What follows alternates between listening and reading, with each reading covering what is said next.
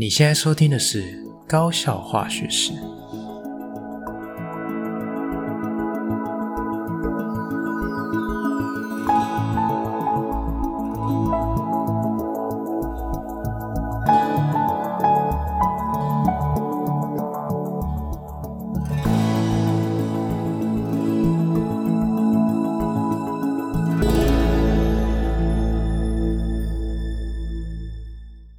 大家好，我是吉米师，欢迎回到我们的频道。好，那时光匆匆，岁月如梭，很快的来到了八月底，我们即将要开学喽。好，那吉米师的这个高效化学式啊，也即将恢复正常的更新。好，那在我们今天节目开始之前呢、啊，吉米师先跟大家说声感谢。好，因为高效化学式因为有你们的支持与鼓励，所以我们在暑期的尾声，好，我们的这个单集不重复的下载数已经突破一千喽。好，那期望呢，未来我们的这个节目可以持续的成长，让更多的好朋友可以知道这个优质的频道。好，那接下来我们正式进入今天的主题哈。那今天的主题第一个想要跟大家分享高中什么了哈。那因为这个可能不是很多听众朋友了解哈，其实在放寒暑假的时候啊，哦，在开学前，老师们通常都要提早个几天回到学校，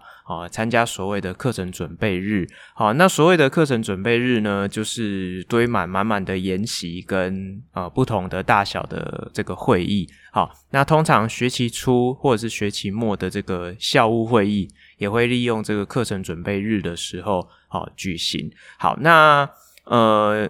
这几年的经验哈，因为这个新课纲的推展，所以有很多的这个新的政策啊，或者是新的规定啊，也会利用这个课程准备日的时候放入这个重要的研习。OK，好，所以其实严格来讲了哈，就是老师们的寒暑假绝对是比同学们的少哦，前提是你不要参加太太多的重补修。OK，好，好，那所以这个。呃，以这个礼拜来讲哈，老师们都回到学校哈，参加这个课程准备日。好，那参加了一些研习，然后针对开学做了各项的准备。好，就期待各位的大驾光临这样子。OK，好，那。说到这个新的政策的推行，哈，就不得不提到我们今年啊，哈，有一个重头戏，就是教育部开始推动所谓的科技辅助自主学习。好，那这个计划呢，其实是搭配前一阵子在这个报章媒体上很流行的所谓的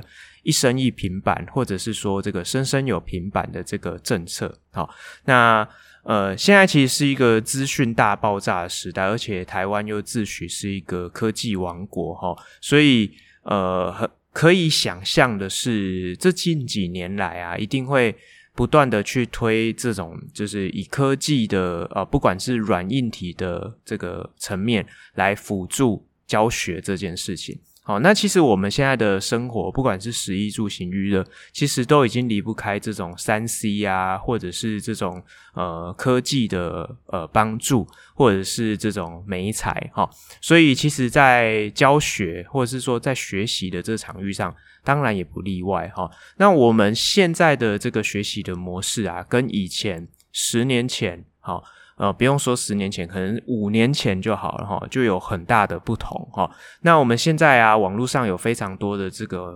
呃不同的这个套装式的这种教材，可以自己上网去呃修课，或者是说有很多不同的多媒体素材哈，比如说动画啦，或是影片啊。那现在有很多的所谓的 YouTuber 啊，有很多自媒体所拍摄的一些呃知识型的内容。哦，都是一些学习的媒介或者是管道，所以其实呃，以这个世代来讲，哈，应该是说，呃，同学应该要更加的熟练去掌握这些呃科技的成分跟元素，这个会对你的学习会有很大的帮助，哈。那呃，也会比起从前我们在学习的时候会更加的有效率，这个这一点我想应该是毋庸置疑的。OK，好，那但是呢，就是回归到我们呃，就是开学的这个研习来讲哈，那其实呃，教育部在推这个所谓的科技辅助自主学习的计划，我先稍微讲一下哈，说呃，他的这个推展的重点到底是什么？哦，那他其实是希望说，呃，学校的老师哈，从各领域开始去撰写自己的这个科技融入自主学习的这种呃教学的教案或者是计划。那具体来说是什么呢？就是透过这个网络的一些教学的媒材，哈，可能是老师自行录制的这个呃。教学的内容、影片，或者是你可能在不同的教学网，比如说什么军医啊，或者是什么呃这个英才网啊，哈，或者是什么台北市的库克云啦，哈之类的，或者甚至是你就是活用我们最熟悉的这个 Google Classroom 之类的，啊，都可以是我们用来呃呈现我们的。呃，这个网络上的一些呃媒体素材或是教学内容的一个平台或是媒介，好，那我们善用这些平台啊，可以去做一些教学上面的规划。好，那程序上来讲，大致上就是可以引导同学先去看，或者是先去自习一些呃课程的内容。好，那可能就是譬如说以五五到十分钟、十到二十分钟的内容为主。那搭配老师设计的一些任务，好，或者是学习单，让他们在这个探索的过程中达到一些既定的目标，好，譬如说我我必须要从这一段影片里面找到某一些答案，或者是说，诶，我必须要在这些影片里面呢，就是呃，学会一些呃，比如说科学上的公式啊，或者是了解一些呃历史脉络之类的。好，那达到一些既定的目标，或者是完成学习单之后。在课堂之间呢，就是透过老师的引导，或是小组内小组之间的讨论分享，好，形成大家学习上面的知识。好，那最后再由老师去呃修正，或者是确定，哈，或者是呃慢慢导正同学在讨论的过程中可能会出现的一些偏差的概念，好，去把它变成一个是呃比较完整、比较正确的这个知识架构。那其实我自己这样听起来，哦，我是觉得。呃，有有优点也有缺点了哈。就是第一个，我觉得这种感觉有点像早些年哈，可能大概五年前、十年前哈，有一阵子很流行这个学思达的这个呃教学法的推广哈。那其实有一点让我好像呃感觉很像那种冷饭热炒的感觉，就是这样的一个教学的模式，不就是像以前的学思达吗？而且。如果你还要花时间让同学在课堂上阅阅听这些多媒体的这些素材或者是教材的话，那其实会更加的占用到原本上课的时间。好，那有些老师就会反映啊，如果我我在上课的时候，我拨时间让他在那边听这些内容，或者是自己在那边看平板。那为什么不听我讲？哦，那当然啦、啊，这是有一个弹性的使用方式，就是好处就是你也可以要求同学回家自己做。好，那现在有很多的这个教学平台，哈，什么 OneNote 啊，或者什么像刚刚提到什么呃这个呃英才网啊，哈之类的，它都会有一些机制可以去设定同学必须要呃按照老师的要求去完成一些任务。那后台也可以有一些。呃，统计的资料或者是呃同学操作的一些记录，可以方便老师追踪同学学习的状况。其实，呃，如果活用的话，我是觉得可能可以让同学啊、在家先练习，就是呃去把这些内容先消化完。好，那上课的这个宝贵的时间就可以留给这个讨论啊，或者是一些就是观念的厘清。其实。呃，这就是学思达，不是吗？哈，好，那呃，我觉得好处，我觉得大家都可以想象了哈。我觉得几个优点就是，是传统的教学是无法取代。第一个就是呃，差异化的教学，因为其实大家应该都会有一个经验，就是在一个班级里面哈，呃，同学啊，他的学习的状况，对于这个科目来讲，每一个人都是不一样的。好，譬如说以我教化学来讲，一个班如果有譬如说三十五个同学。一定会有人是可以完全 follow 我的，好，可能少数一两个、两三个，哦，诶，他程度就是很好，好，那我讲的再快再慢，他都觉得说，诶，应付轻松自如。有时候会觉得说，哦，老师怎么讲，讲那么少，然后就下课这样子，好，这个是极端少数。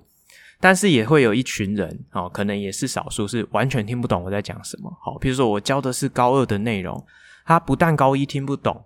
他连国中的理化的基础他都没有建立好。好，那你要求他高二的内容能够跟得上，这根本就是天方夜谭。好，是教室里面一定都会有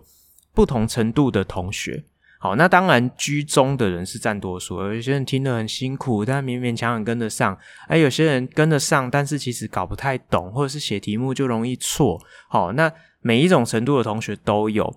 那导入这种科技式的这种让他自我学习，哈，透过网络上面的一些平台啊，有一些。呃，教学的内容可以让他自己按照自己的步调跟进度去消化这些东西。好，譬如说你听不懂了，你暂停，你再回头回放，多听几次，或许你就听懂了。或者是说，诶，我今天这个地方听不懂，可是我我会用科技美彩啊，我我平板我稍微滑一下，我 Google 一下，我可以听不同的老师的讲解，或是查询不同的资料。或许我可以透过迂回的方式。让我更加的了解这一块的内容是在说什么，好，所以我觉得这一块就是可以让学生依照自己的步调去学习一些他可能本来在课堂上很无力的一些学科内容，我觉得这是很无可取代。而且其实我们在呃课堂之间哈，不管老师再怎么会活用这些多媒体的素材，你。在切换上面一定会有一些呃转换上面的一个时间差哈，那那种类格的感觉是很不舒服的好。譬如说，假设我今天我画黑板说哦，我们今天在讲这个原子的轨域哦，S 轨域是球形，P 轨域是哑铃形哈。那我我自诩画板书还蛮漂亮的，诶，有些同学空间概念好，可能就看得懂。可是呢，如果你今天请他看课本哦，那课本上面的涂色还有打阴影哦，那个等级就跟我在画黑板是不一样，因为我不可能每一个鬼域都还帮他画阴影，像在画素描这样，不可能嘛，对不对？好，那如果假设你今天给他一个平板，好，然后给他一个这个网络上面的图片，让他可以看到说，诶，彩色的或者是。不同人画的不同角度的，诶，他或许对那个立体的概念会更熟悉，又或者是你更厉害，你有个 App 可以让他针对这个立体的结构，比如说我画一个甲烷哦，四面体到底是长怎样，你就把这个甲烷的分子画出来，让他可以用手指头在上面转转转转转，诶，他从不同的角度。哦，上面看，下面看，左边看，右边看，哎，你都可以这样从不同的角度去认识这个分子或是这个轨域的形状，你就会觉得说，哦，具体很多，好、哦，或者是像我们在，尤其是在化学学习上，有很多所谓的抽象概念，或者是粒子微观的世界，我们有时候在黑板上很难呈现。譬如说，哎，我今天在讲说混合气体，哦，个别成分。的气体有个别成分的分压，那它们混合的时候可以装在同一个容器里面哦，都是装在五公升的容器。可是氧气也是五公升，氮气也是五公升，觉得很奇怪啊！我今天把两罐气体装在一起，怎么大家都是五公升？哦，你可以在黑板上面画点点点点点，但是如果你今天是用一个动画的方式去呈现，让大家知道说，哦，原来是这些粒子，气体的粒子，它们距离很远啊，装在一个小小的空间里面。哦，那这种把抽象变得具体的这件事情，我觉得动画就会比传统的黑板的板书或者是书面这种平面二 D 的方式呈现会强非常非常的多。哦，所以我觉得这些都是呃，我觉得很。传统上很无法取代的优势，好，那再来就是因为大数据的关系，哈，所以现在有很多的这个呃教学的平台，它的这个管理的界面，哈，不管是学生自己的或者是老师后台的部分，它都会对学生的学习进行呃必要的记录。好，以同学自己来讲，他就会知道说，诶，我哪边完成的进度是如何？那我可能还需要连接哪些资讯，或者是我还没有完成哪些课程，或者是说，诶，我要达到怎么样的标准？他会比较明确，而且也可以，呃，如果比较有心要学习的，然后他就可以当做是鞭策自己的一个，嗯，一个，呃，算是一种。方向哈，就是鞭策自己，嗯，比较明确，知道说，哎，我还可以做哪些事情，或者是我起码要做到哪一个程度，它就会比较明确。那对于老师的管理，对于学生的学习也会比较有完整的记录跟认识哈。因为我们譬如说，我们教一个班三十几个同学，我不可能对每一个同学现在的学习状况都这么熟悉。但是如果假设我透过这样的一个教学平台，我进到后台去看说，哎，一号同学他哪一些单元有完成，哪些单元哈在哪里出现一些困难？好，二号的同学，其实这资料都非常细。当然，你有没有时间去看就是一回事，但是。它可以为你做到这件事情，好，所以对于学习的掌握，或者是你的这个知识架构的掌握，我觉得会是跟以前的传统上的教学来比是没有办法相提并论的，好，这个就是科技带来的便利跟好处，我觉得这个是呃，我觉得比较积极面的部分，这样子，哈，但是我觉得呃，坏处啊，哈，也就是老师比较担忧的部分，就是呃，因为。现在是一个资讯爆炸的时代，所以其实同学们对于这个，呃，就是对于声光的刺激的要求很高哈，因为。大家应该都会有所共鸣哈。嗯，如果你是现在的学生，你可能没有感觉。可是，如果假设你是跟我年龄比较接近，你可能是呃，我们高中老师同业，或是我国中同业，或是你是我同学之类，或是你是家长，你就可能就会特别有感觉，就是说，诶，现在的学生或是现在的孩子哦，就是对于这个呃专心做一件事情，呃，是很难做到的，好。就是很容易啊、挑三拣四啊，或者是三分钟热度。我我我相信，我讲到这里，应该大家会非常有共鸣。那其实有很多的学者专家有做过相关的研究。那其实呃，这是我觉得有一点难以在短时间之内改变，因为大家成长的过程就这么多年过去了，就是这样子哈。所以你会发现到说，诶，现在学生。他们习惯的生活模式什么？譬如说，像大家很喜欢滑脸书、IG，那为什么现在的学生不喜欢用脸书？他不喜欢看长文，都用 IG？为什么？因为好处就是它就是照片嘛，图像化。那现在的同学啊，他们在彼此沟通的时候，很尝试怎么样呢？我我在我的。呃，账号里面哈、哦，分享一个故事。可是呢，我现在想要抒发一些心情的时候，我就创一个小账号，因为 IG 可以一个人有很多很多的账号，所以他就诶创一个小账，讲一下自己心情不好啊，讲一下社团的坏话啦，骂一下老师啊，或者是嗯、跟谁就是趁乱告白啊。诶，可是这个年代的同学，就是他们处理资讯的方式是，哎，我看到有人的账号发这样的一个现实动态哦，这是现实动态嘛，稍纵即逝，一天就消失了。他就把它截图起来，哦，网络截图都很方便，截图起来，它就变成一个照片档。他在上面再做一些加工，我再加一些字啊，或者是我在上面放个贴图啊，哦，做一些加工啊，哦，表达一下自己的想法。有时候他们的沟通模式就是这样子，然后是以大人的世界，或是像以我我们这一辈的人，会很难想象说，哦，他们现在沟通都是这样，他们不是对话啊，像我们以前是传讯息，对不对？好，我们以前传讯息说，哎、今天要去哪里？好，那他就会看到这个讯息，他就回说，哦，我不知道，外面好热哦，不想出门。好，可是他们现在是这样子啊，就是呃，我我自拍哈，就是图文不符不符这样，或者是我就拍桌上的这个什么点心，然后就是哦，好无聊，有人要陪我出去玩吗？哈，那有人就会截图，就说，哎、我可以陪你去哦之类。他们他们现在是。用这种方式去处理他们的沟通，所以他们就需要的是很图像化，而且他们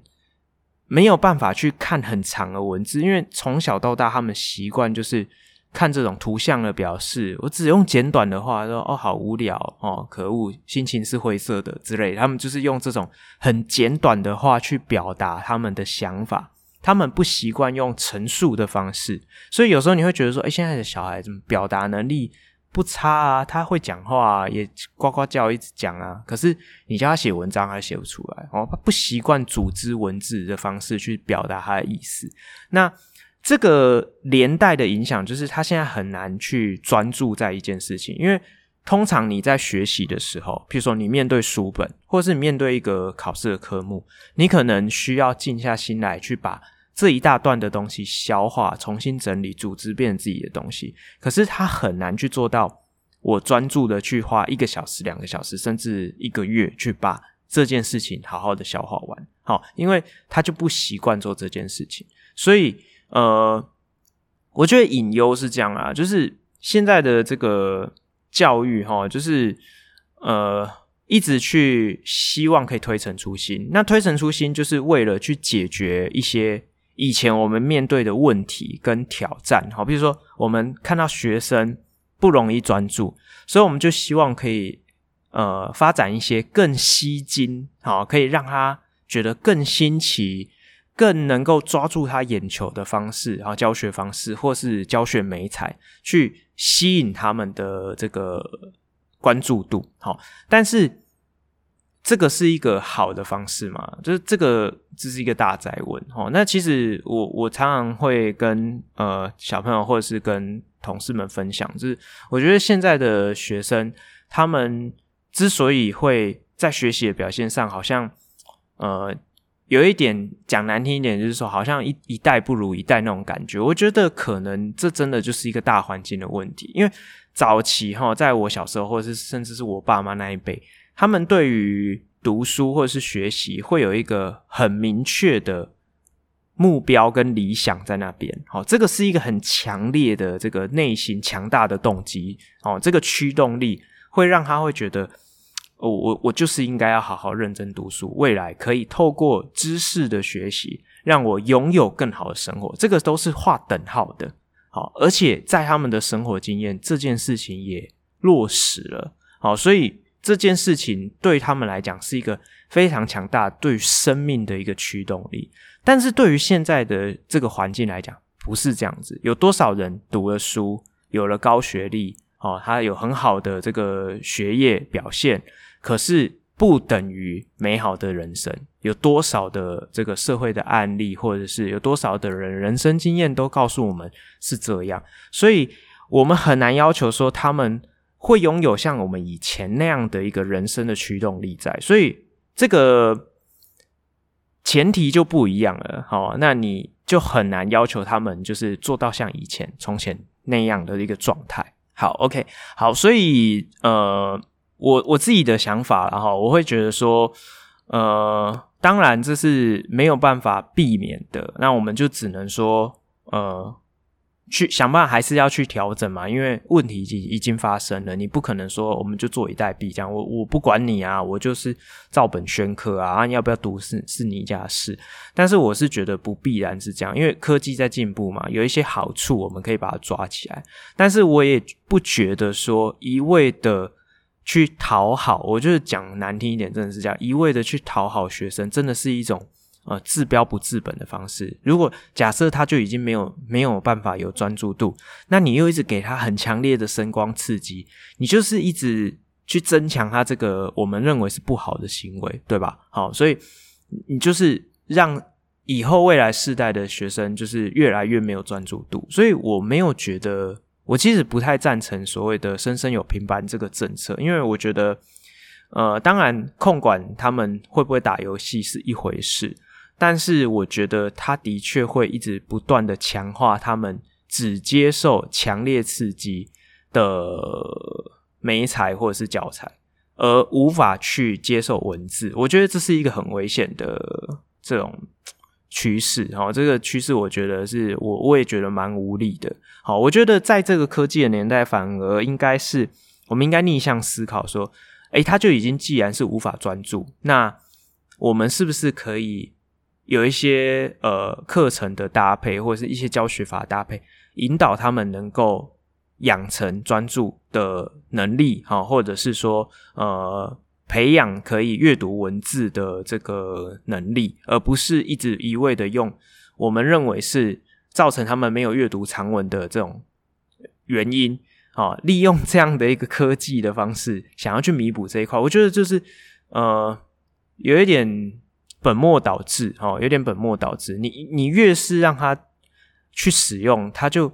越没有办法专注啊，对不对？好，那。我我觉得很可惜啊，哈。那有些人可能会觉得说，哎，那你你都不让他们，或是你你都一直抗拒去使用这些三 C 产品，那未来他们就是要用这个来掌握世界啊，那他们不会怎么办？哦，我觉得这个就是想太多了。你有看过哪一小孩不会玩手机、不会用平板吗？没有吗？这个这个道理就是，我们就这样想就好了哈。譬如说我我现在是大概将近四十岁的年纪，我们爸妈那一辈就是他们是很很认真、很很非常辛苦的在学电脑。他们学电脑就是要要去学什么按开机键啊，哦，这个键是干嘛的？这个键是干嘛的？他们是要从。这个开始学哦，萤幕要插哪一个孔啊？哈，然后键盘又要插哪一个孔啊？网路是什么？他们就是要从这么基本学法学开始，开始去建建立对于电脑的概念。那他们在学打字啊，或者是学一些呃软体的应用，就他们对他们讲非常辛苦。好，可是对我们这世代来讲，说哈，为什么电脑课还要学开机？是不是呼吸就会做到的事情？呃，为什么还要去学这种基本的软体安装操作？这不是？很很容易吗？对不对？然后这对我们来讲就很自然而然的事情。所以每一个世代都有他每一个世代的文化。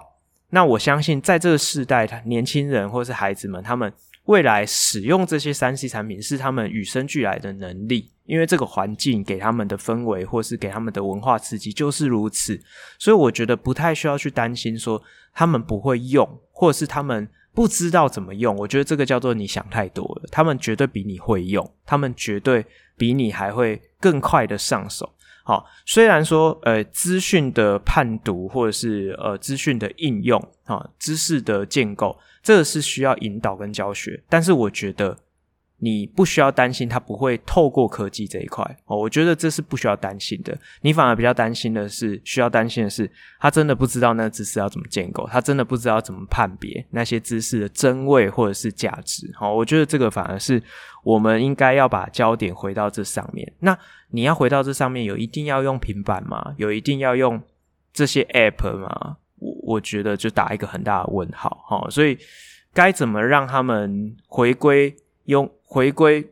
学习的热情，哈，找回学习的热情，或者是能够把心静下来，提升他们的专注度，把他们专注度可能只有几秒钟，提升到有几分钟，提升到能够看完一篇短文，看完一篇长文。我觉得这个是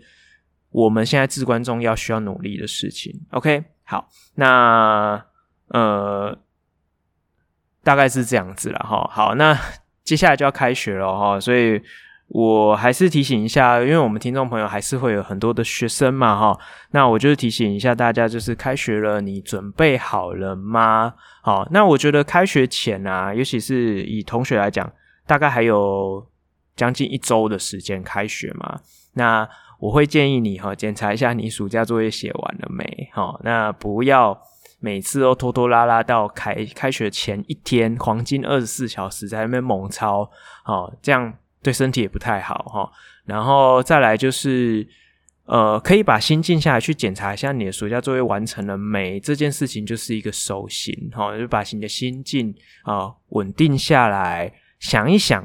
你接下来开学要做什么。好，所以其实我觉得第一个就是可以检查你的功课完成了没？第二个开始调整一下你的作息。所以我真的不建议你拖到黄金二十四小时超到凌晨这样子，好，这样。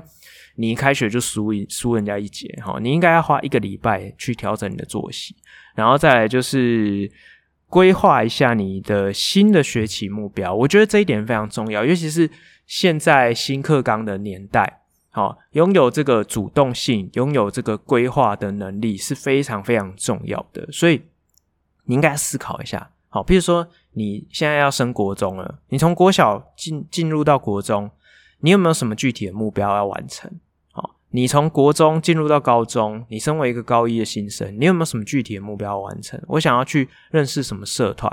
我想要在我前两次段考维持在班排什么成绩？好，或者是说，诶，我听说有什么自主学习，我我有没有真的想要学什么东西？或者是我想要利用这一堂课来学什么东西？你可以先规划一下，好，以此类推，哈，就是先做好一些开学的规划。好，或者是你先想一下，你想要变成怎么样的人？好，先有一些规划，那就，呃，我觉得花一个礼拜来做这些事情是很合理的。我甚至觉得有点不够，但是你也只剩下这些时间咯。OK，就祝福大家开学一切顺利，好吗？好，那我们这个段落先到这边，我们先休息一下，待会回来。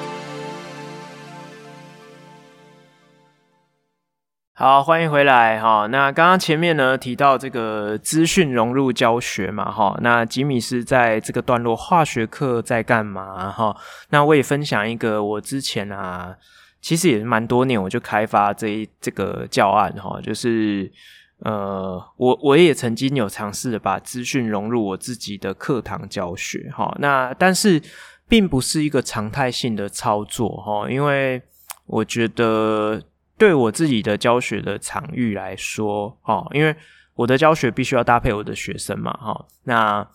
我觉得主动性太强的这种教学模式，可能不是那么适合我的学生，因为毕竟他们从小并没有做这样的一个训练，好，那我如果今天只有在我的化学课给予他们一些比较需要主动性学习的。呃，这些课程的方式，可能对于来他们来讲，第一个他们会很不适应、不习惯，然后再来就是他们执行的成效可能会很差。那因为时间只有一份，所以在取舍之下，我就变成是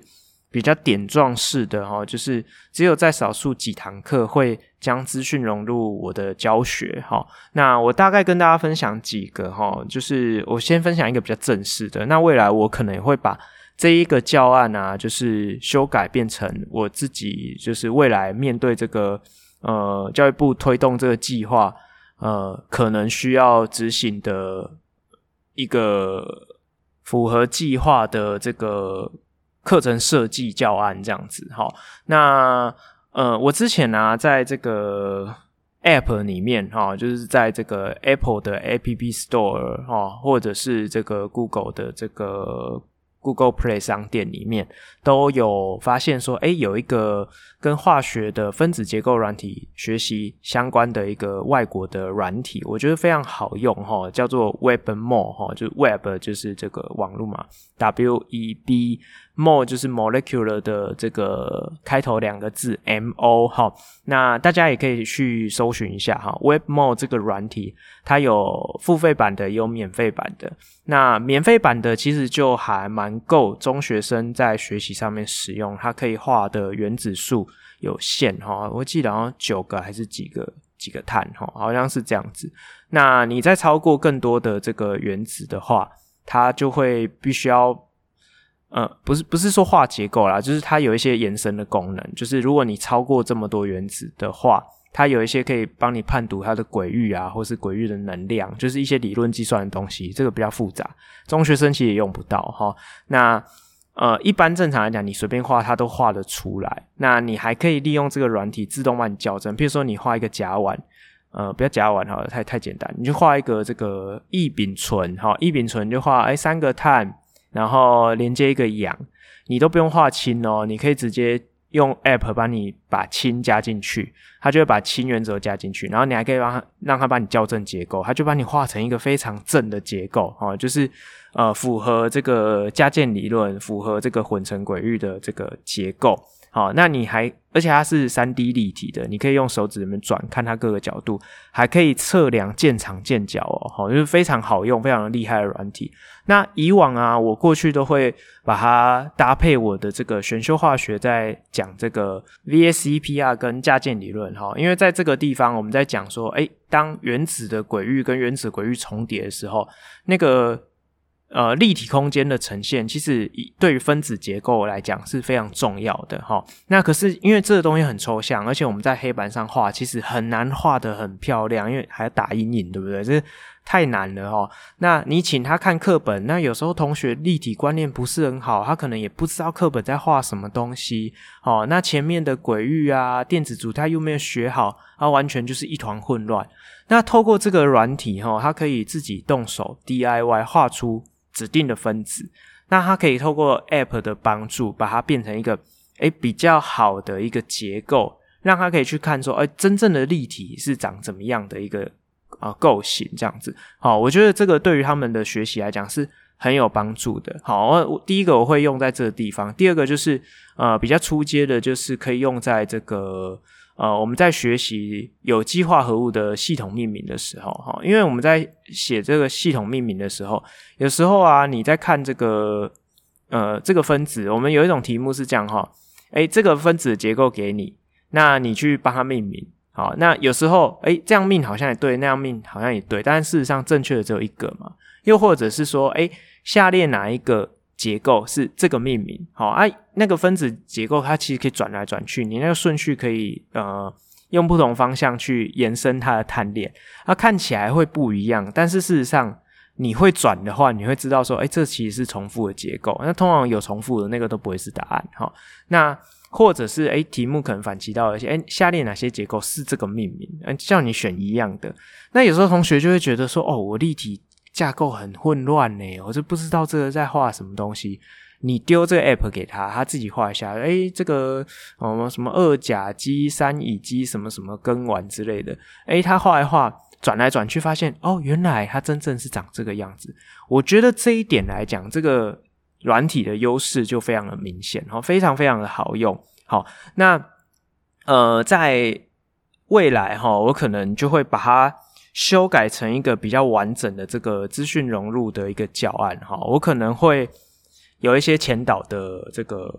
呃引导的一些影片内容，哈，我可能会自己先拍摄一些这个有点像是。教学的内容哈，可能就是很简短的哈。虽然我过去是用一个操作手册，所以我以后可能就并列哈，就是会有一个影片的内容啊，搭搭配这个呃互动软体上面的一些问题，或者是可能会需要他完成的一些基本的回答。那再搭配我的学习单哈，就是这个后端的东西，就是我本来就有的，好，再去做一些微调，然后把它变成是一个适合一到两节课的。教案这样子哈，大概会是会往这个方向去去进行这样子。OK，好，那另外一个就是我过去也还蛮常会使用这个 YouTube 当做是一个呃影片的媒媒体的平台哈，我会把我就是上不完内容或者是我想要补充的内容。拍成就是录影，好，课程的录影，然后放在 YouTube 上面，请同学上去看，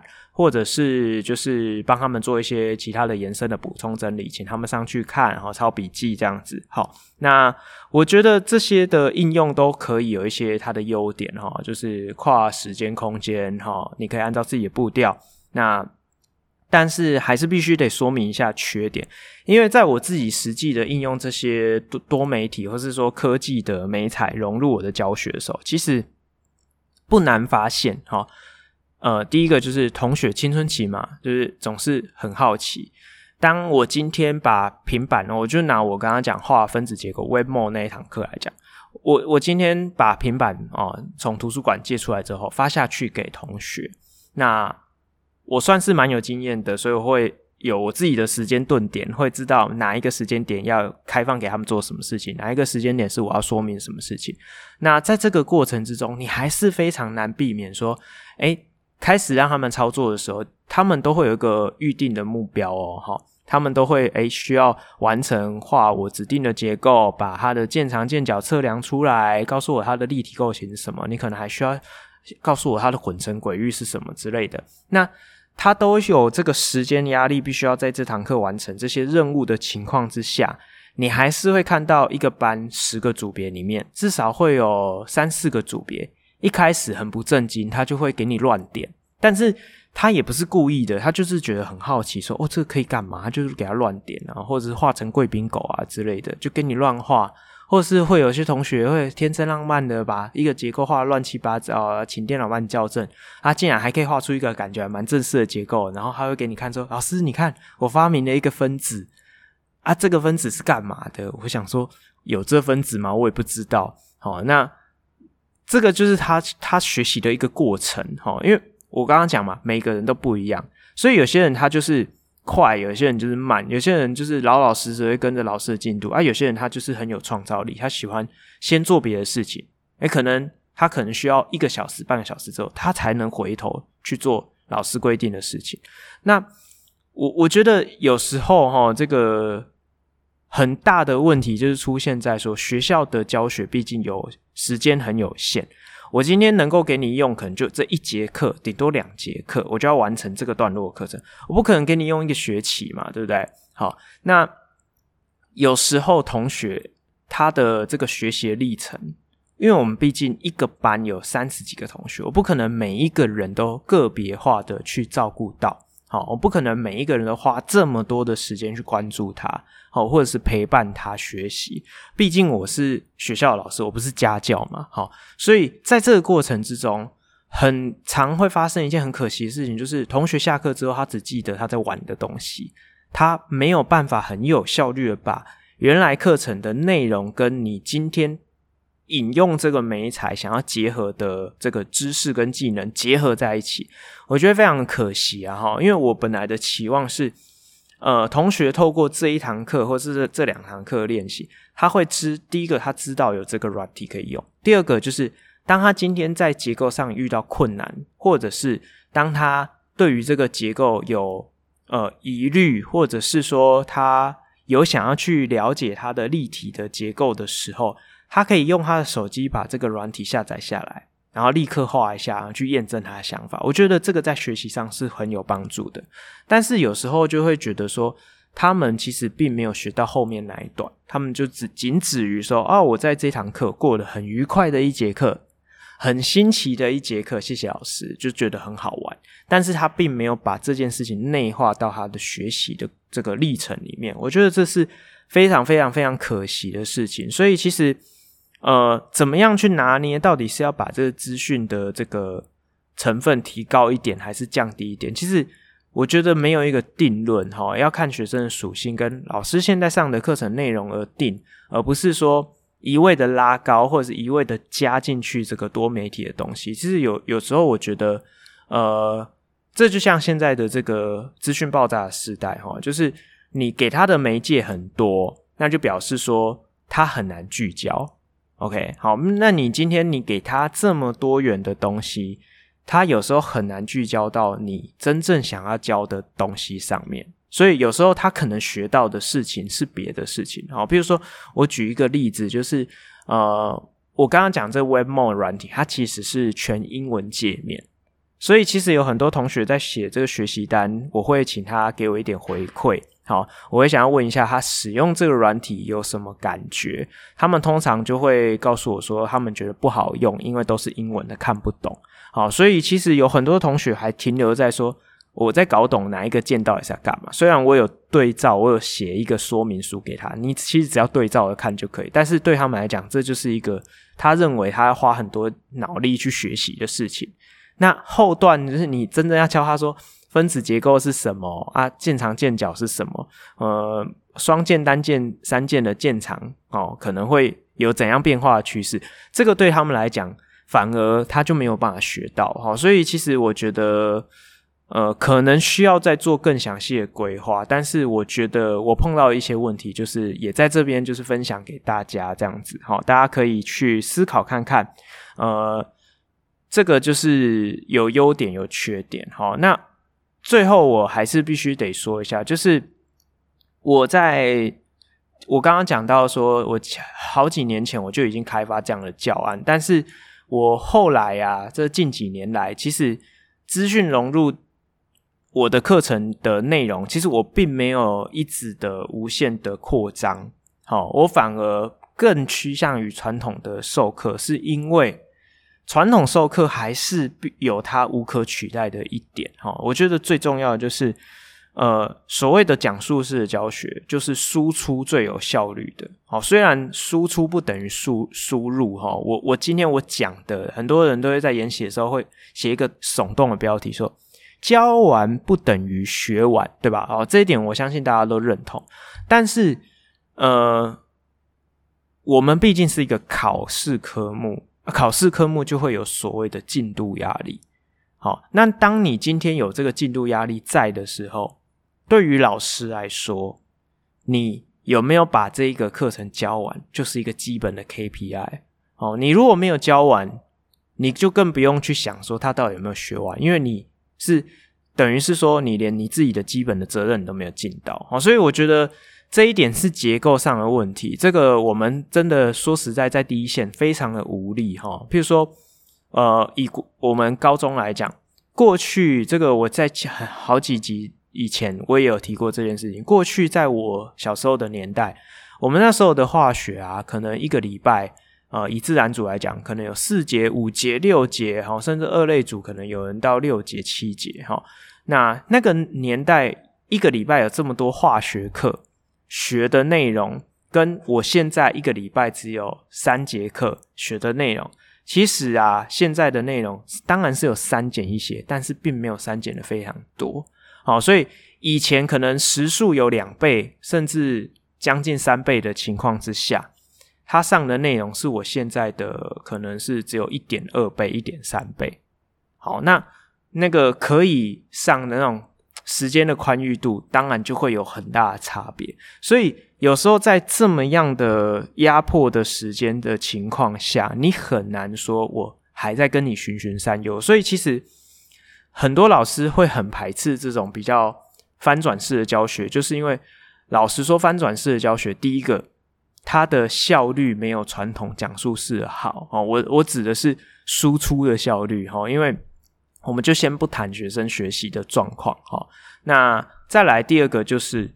他需要学生有很长的适应期，因为毕竟他并不是从小学就接触这样的一个学习模式，你今天突然到高中才突然翻转。你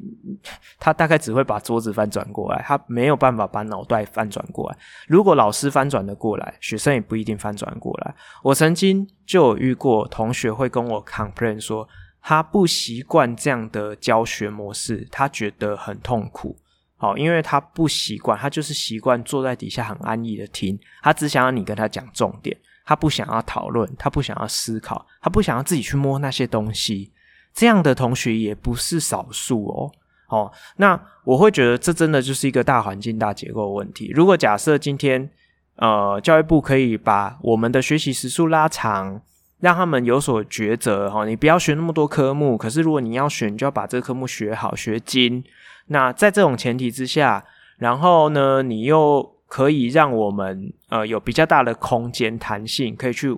完成这些。多元的课程的操作，我觉得成功率会比较高哦。再来就是，如果假设你今天要求同学去改变他的学习的模式跟策略，你就应该从他很小的时候，比如说从小学一贯上来，他的教学就是有做这样的一个调整，而不是说今天像是现在的教改的历程，就是呃遍地开花，你你国中也要改，高中也要改，国小也要改啊，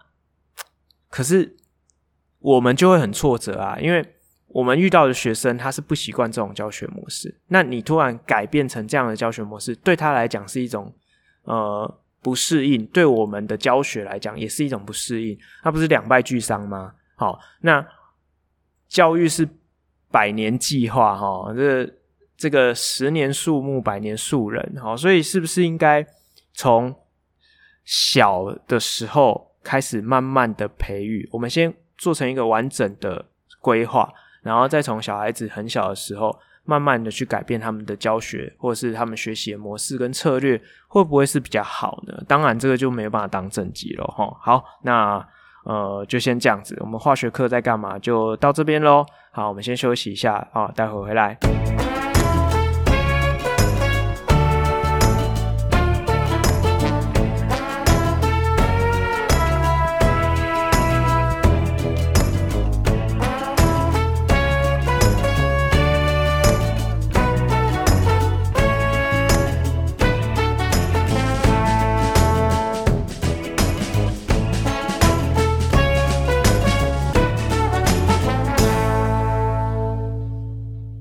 OK，欢迎回来哈。我们今天最后一个段落啊，哈，我们一样是这个暑期居家科学小实验的第四集，也是我们这个系列的最后一集哈。没想到暑假过得这么快哈，那暑假我也没什么产出，那就讲了四集这个居家科学小实验。那今天的居家科学小实验的主题是什么呢？是隐形墨水跟五字天书哈。那我相信大家都有听过隐形墨水啊，那有没有真正的隐形墨水？喷了什么药剂就会？显现的当然是有哦，但是我们是身为一个居家科学小实验，你就不可能去买什么昂贵的药剂啊，去做一些哦这种可能有一些毒性的这种化学实验，就就算了哈。那这边吉米斯跟大家分享一下一个呃最简单的隐形墨水哦，这个大家可能都有听过哦。啊，如果没听过，你回去就可以，你听了你可以自己试试看，但是要小心火烛。好，什么呢？就是柠檬汁。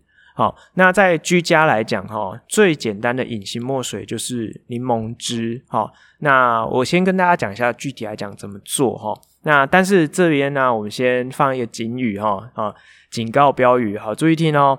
就是我们这个实验呢，需要用到这个。加热哦，那通常比较好，我是建议是用蜡烛哈。那蜡烛来加热的话，有可能会很有可能极有可能会让你的纸张烧起来，所以在家进行这样的一个实验操作的时候，务必要有大人陪同哦。如果你是一个国小或是国中生的话，务必要有大人陪同，而且你在旁边必须要准备一盆水。哦，你的纸张若烧起来的情况之下，你就立刻把你的纸张丢到水里面，好，以测安全，好吗？好，那讲完这个警告标语之后，我们再开始哦。好，好，那怎么样操作这实验呢？首先你要准备柠檬汁哦，要原汁哦，你不要去外面买那个柠檬汁哦，好，你不要去 Seven 买柠檬汁，你那个酸度不够哈。好，那再来就是你可能需要一个呃可以沾柠檬汁的笔，好，那这个。你要用水彩笔当然是很好啦，好，然后或者是你可以用棉花棒代替，我觉得效果也蛮好的。好，那再来就是你需要白纸或者是回收纸之类的，然后你可能需要纸张，然后再来你需要蜡烛跟呃脸盆哈装水。好，那大概就是这样子。好，那怎么操作呢？很简单，你就把柠檬汁啊粘在笔上，好，或者是粘在这个棉花棒上面，在纸张上面写字。啊，你一定要记得你写什么，因为写上去干了真的看不出来，完全看不出，哈哈，完全看不出来。好了之后呢，你要怎么让你的字显现出来呢？你就让你的纸张啊，距离这个蜡烛的火焰啊，大概至少高个五公分到十公分的上方啊，稍微烤一下。那我会建议哈，你不要一直集中在一个热源上面不不移动哈，你就是有点像是这样画圆的概念哈，就是稍微让它过一下火，过一下火，有点像那个人家那过香炉有没有哈？你就这样稍微过一下火，过一下火，让它热利用这个热，让这个纸张上面的隐形墨水的字迹会变色。那具体你会看到什么呢？你会看到。你的字迹会变得咖啡色，那原来的纸张并不会有特别的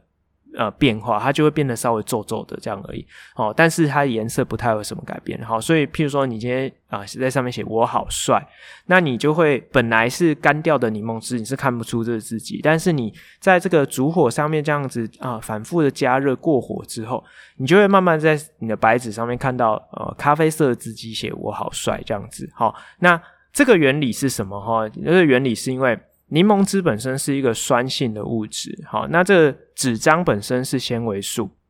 那当这些酸性的物质啊跟纤维素结合了之后，在这个火焰的这个高温的这个处理之下，哈，它的纤维素会比较容易脱水，啊，脱水之后，因为纤维素本身是一个。呃，碳水化合物是一个有机物，哦，那当它脱水之后，它就比较容易碳化，哦，那在碳化的过程中，哦，而且柠檬汁本身也是一个有机物，所以它干掉之后受热，它也会碳化，所以碳化之后，它就会变成这个咖啡色的这个呃这个字迹，哦，那会蛮明显的，哦，所以大家不妨可以利用这个假期的尾声，哦，自己可以稍微试做一下，好，那这个